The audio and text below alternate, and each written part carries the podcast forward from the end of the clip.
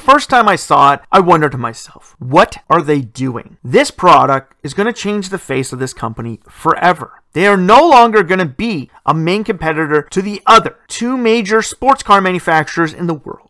They're going more mainstream. So why? Why do you want to diminish your brand image and go after more profit? Well, that's not a justifiable answer, but why did Porsche create the Cayenne? Why did they want to go after a mainstream marketplace? And really, were they the first to ever do this? Have other companies soured their image with products from the mainstream? This and more is what we'll talk about today on the Autolux.net podcast.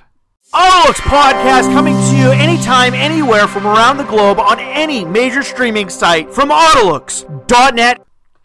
Welcome back to the Autolux podcast. I am your host, as always, the Dr. T Automotive Industry, Mr. Everett J, coming to you from our main website at Autolux.net. And remember, that's one word, Autolux.net, where you'll find all of our podcasts, automotive ratings, and corporate links websites from around the globe to help you out with that class project or information to help you find products or issues with the products that you love. All on Autolux.net. And we'd like to give a special thanks out to Podbean.com for getting this website and this podcast out to the world on every major streaming service. And now with Rivian Motors adding TuneIn to their mainstay of products available within the R1T, you can now find the Autolux.net podcast right inside of your own Rivian product.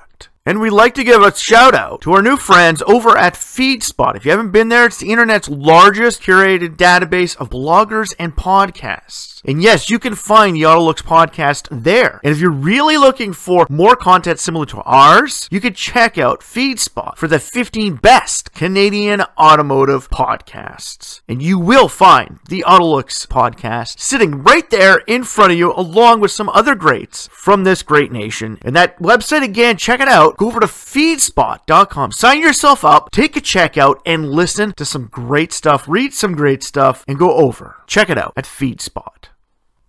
So as I said, I am Everett J, and this is the Autolux.net podcast. We're talking about Porsche and the competition. Why did Porsche enter the mainstream market? And were they the first? No! Porsche was never the first mainstream market company to jump into bed with a mainstream product. There's been a lot of conversions between this over the years.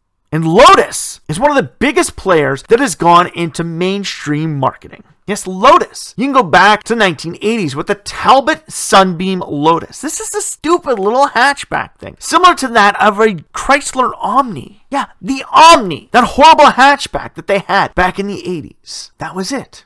But Lotus added their name to it. But Talbot Sunbeam wanted the Lotus name on it. This, this wasn't the first time that they did this. They did this with the Lotus Omega Carlton. And they did it way back in the 60s with the Cortina Lotus and being owned by Proton Auto back in the 90s and early 2000s, they had the Lotus Satria. But Porsche was building a mainstream product. Lotus was just adding its name and performance orientation to something else, more of a special edition. These were vehicles built by Ford, Vauxhall, Proton, and Talbot Sunbeam, being shipped over to Lotus to have final completion for the sport appeal. And all this was being done just to garner sales from an already famous company. Lotus, as everybody knew, were the bread and butter of sport appeal. They knew how to make these vehicles fun, fast, and do what they wanted to do. So, why did they add their name to it? They wanted to make some money, and other companies wanted to make some money. But Porsche just wanted to make money. And with the release of the Cayenne, eventually Porsche sought to go after the new emerging saloon marketplace. They wanted to go after products like the Audi A7, the Aston Martin Rapide, and the BMW Grand Coupe. They wanted to go after these products because they knew there was a marketplace for them. Hell, Mercedes had created the coupe profile marketplace with the Mercedes Benz CLS back in the day. This was something that helped explode this marketplace and give us coupe profiles, essentially causing the demise of actual coupe products by moving coupe profiles into both sedans and CUVs. So you can hear more about that on our actual Coupe Profiles podcast. Look for it on Autolux.net. But Porsche saw that they can make money in this marketplace. They can go after sedans. Now, this product wouldn't compete directly with the Audi A7 because the Audi A7 will go after just standard luxury makes. Same with BMW Grand Coupe. So Porsche was going into it as a sports car inspired product. But then again, Porsche, how sports car are you? Considering the fact that you built the Cayenne. You went after the CUV marketplace, all because you wanted to make more money to try and buy out Volkswagen. Now you're sitting here telling us that you want to get into sedans, and this is a sedan with a sports car appeal? With only the 911 being the main sports car of that actual brand, Porsche was becoming more of a grand touring product showcase, similar to that of Aston Martin. See, Aston Martin can move in and create the DBX, the Lagonda, and even the Rapide a lot easier considering the fact that their sports cars are considered more of a grand tourer than a GTS product. These aren't vehicles built for dedicated speed, track times, and winning the fastest lap at the Nürburgring. They're built for creature comforts, for getting around town. Lotus, on the other hand, never had that. When they add their name to a vehicle, you expect it to be a stripped down, bare bones, built for speed product. But Porsche had the Cayenne. It's a Touareg with an adjustable suspension and a higher performance outtake. It had better handling, so you didn't have to worry about rolling this thing over as easily as a standard Touareg or Q7. And now, here is the Panamera. This was a product that Porsche wanted. They wanted to go after the mainstream product places. They wanted to be the sport inspired luxury product for the world. We already knew they built sports cars. We knew they had the 911. We knew they had the Boxster, the Cayman. Hell, they had the Carrera GT back in the day. And then the 918. This was Porsche. This was a company that knew how to build speed inspired vehicles who could dominate the Nürburgring. But now they're building you a vehicle you could tow your 911 to the track. Now they're building you a vehicle you can go to business meetings and bring your friends out for lunch in. Now they're building vehicles to go on a ski trip on the weekend in. Porsche was now hitting all of these avenues. But why? The competition wasn't. Hell, the closest thing they had to an actual competitor within that sports sedan marketplace was the Ferrari FF, which eventually moved into the Gran Lusso. The FF was essentially just a sport hatch. It was a grand touring as a hatchback, more of a shooting brake.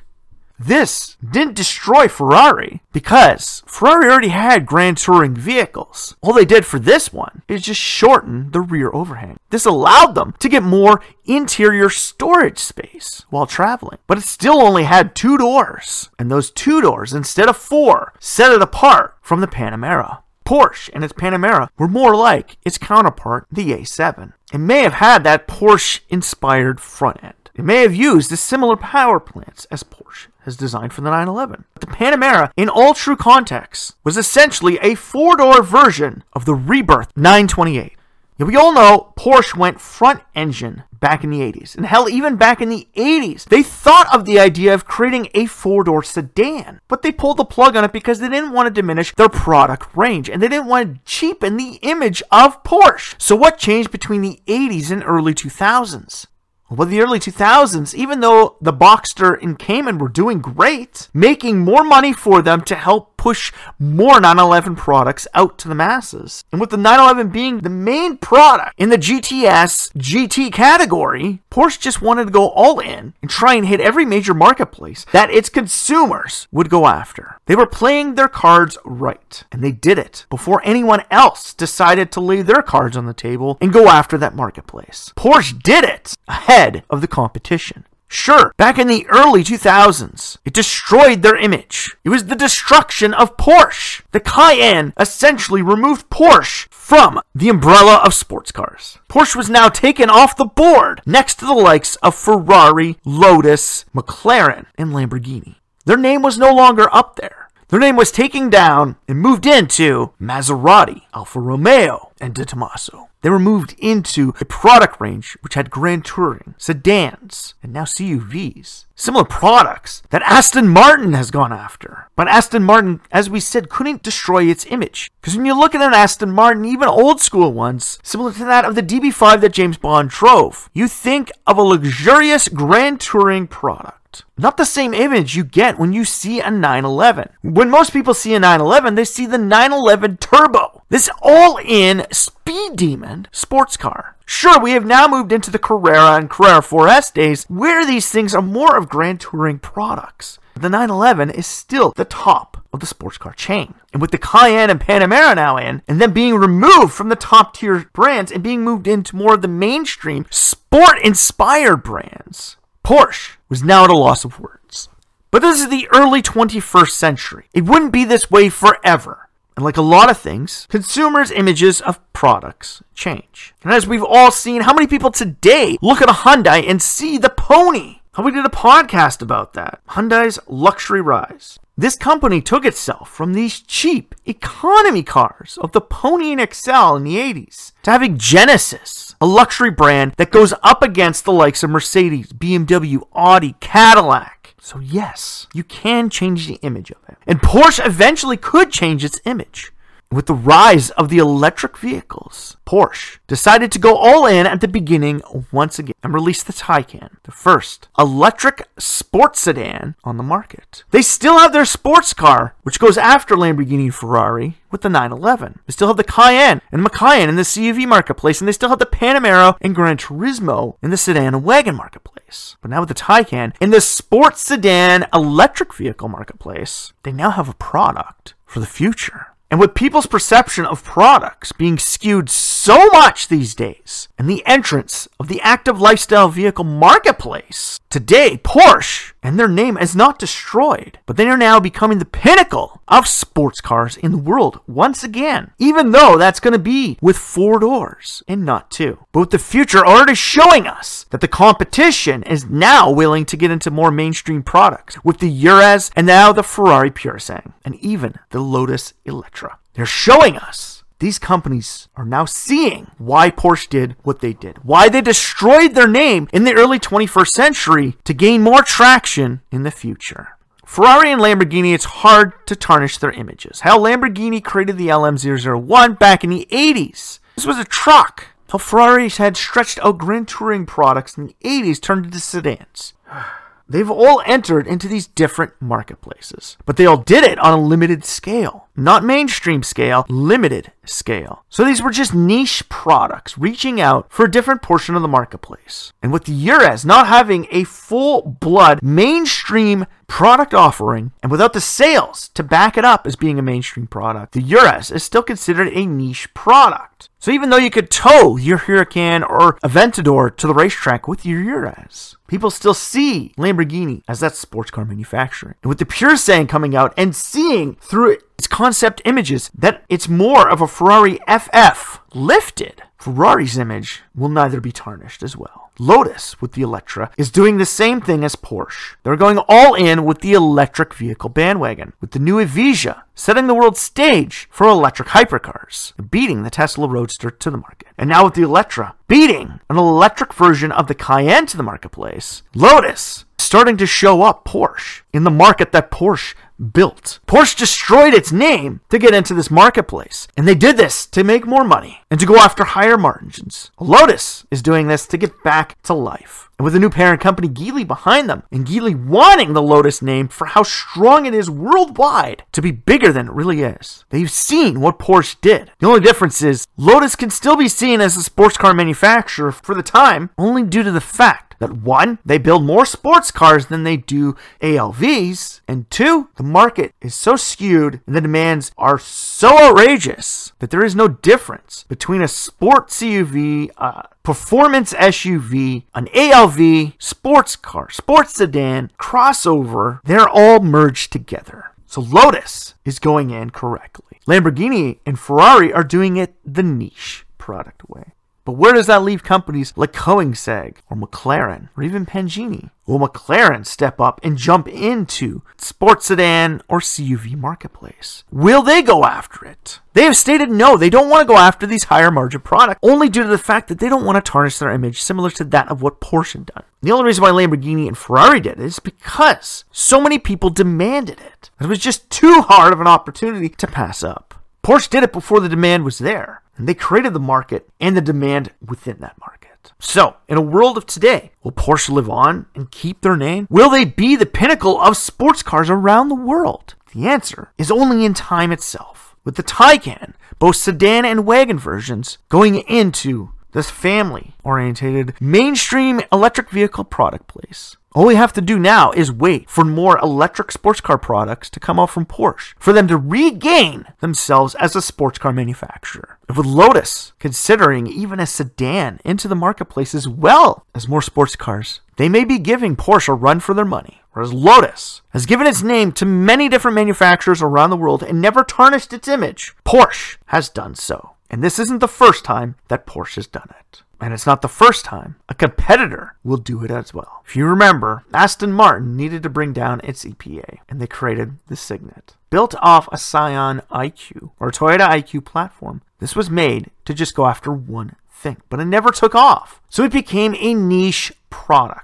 Yet again, not destroying its image. So, Porsche, if you're listening, you need to re enter the sports car marketplace to reimagine your performance orientated background. As today, Porsche is just another luxury car manufacturer that produces a few sports cars on the side, similar to that of Maserati. Yes, Porsche falls in the same lines as Maserati now. It will take time and effort for them to regain their name and move back into the same leagues as Ferrari and Lamborghini. And with the electric vehicle race coming on, maybe, just maybe, Porsche can do it. So, really, in the end, did Porsche need to create the Cayenne or the Macan or the Panamera or the Taycan. They didn't need to. It did help them and did help push them into the future. And now, with the Panamera and Cayenne propping up their bottom line, they were able to create a product as amazing as the Taycan. So, in a world today, those products were required to get to the point they are at now. Where a company like Lotus, had they have never been picked up by Geely, may have just gone with the wind. So, if you like this podcast, please like, share, or comment. And if you feel that Porsche should start scaling back some of these mainstream products to get back its original sports car image, let us know. Send out this podcast and let other people know. Let your boss know. Let your friends, your family, let your coworkers know and tell them, is this the end of the Porsche sports car name? Or can they rejuvenate themselves in this field? Or are they doomed to be a luxury manufacturer for the end of time?